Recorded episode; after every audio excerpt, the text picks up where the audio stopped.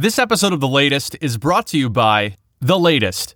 Click the link at the bottom of this episode's description for a brief survey about this week's show. Here's a preview of one of the questions What do you. You'll have to take the survey to hear the rest. Enjoy the show. It's Monday, May 4. I'm Greg Ott. This is the latest. Pentagon has declassified three videos taken by US Navy pilots that showed unidentified flying objects. 40 feet long, hovering about 50 feet above the water. Pentagon says that these videos are being released now to, quote, clear up any misconceptions.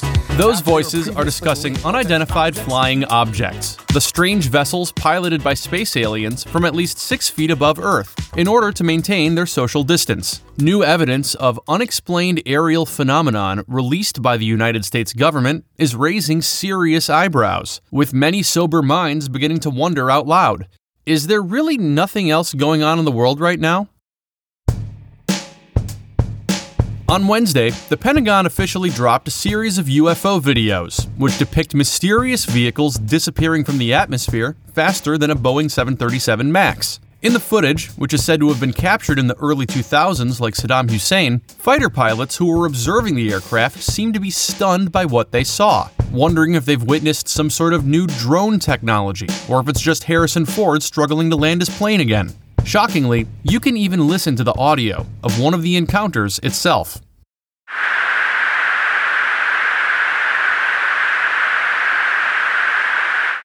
It's pretty convincing stuff. These UFO videos were originally made public between 2017 and 2018 by To the Stars Academy, a science and technology company co founded by Tom DeLonge, the lead guitarist of Blink 182, who was afraid that you didn't get high enough at the Warp Tour and wanted to find a way to make it up to you.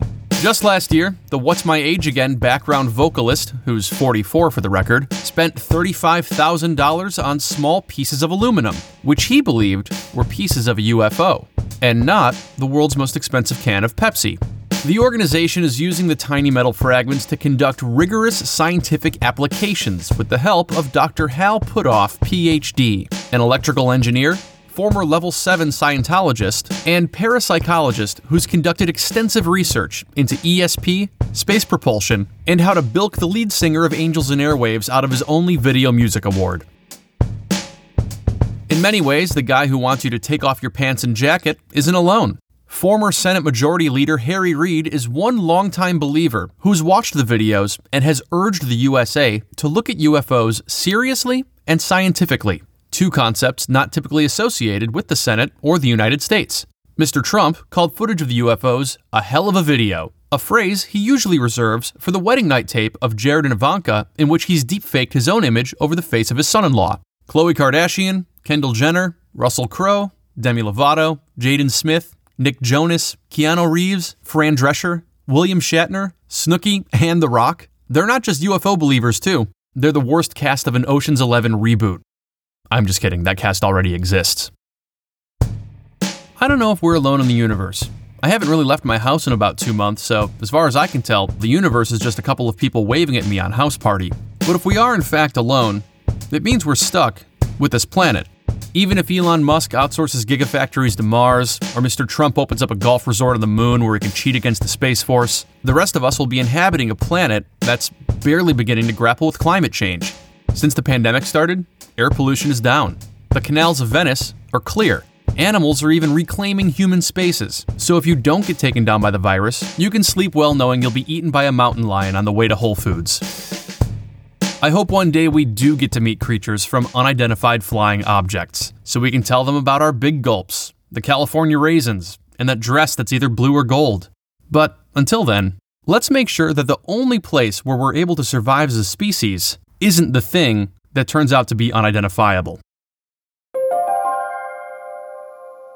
And now it's time for the OJ Simpson Twitter update. Hey, Twitter world. Hey, Twitter world. Hey, Twitter world. This is me, yours truly. Yours truly. My guest today is Kevin Forsch, a former NCAA Division I football player.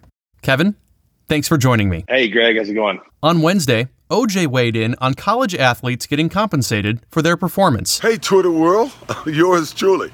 Well, the big story is that the NCAA now is going to appear as if they're going to allow athletes to, you know, make some endorsement dollars, and I, uh, I think it's, you know, it's about time. Um, I, I wish they did when I was playing because then I could have bought my mother a house a year earlier. anyway, it should be interesting. I'm just saying. Take care. Kevin, what do you think about what OJ had to say? Well, a lot of people have been making a lot of money for a long time, and it hasn't been these kids. So I think it's good that they're starting to get a cut and, and get their hand in on the uh, the money pot. Hmm. And what do you think about OJ? Uh, he's a he's a murderer. That's this week's OJ Simpson Twitter update. Kevin, thanks for joining me. Thanks for having me, Greg. And that's the latest, written, recorded, produced by Greg Ott. OJ Simpson Twitter update produced by Christy Forsch. Please subscribe on Apple Podcasts, Spotify, Castro, Stitcher, other weird apps. There are so many of them, and they're all. I'm, I, I have downloaded none of them. uh, latestpod.com, uh, latestpod.com website, uh, latestpod.com. Take the survey in the episode description so I know what you think about this episode, or you know me personally ad hominem attacks, whatever you feel like. See you soon, and by see you soon I mean hear you soon. And by hear you soon, I mean you'll be hearing me soon. And by hearing me soon, I mean you'll be soon be hearing me. Uh, mm. See you soon, and by see you soon, I mean hear you soon, and by hear you soon, I mean you'll be hearing me soon, and by hearing me soon, I mean you'll soon be hearing me soon be doing an episode of the show. I think that I think that's it.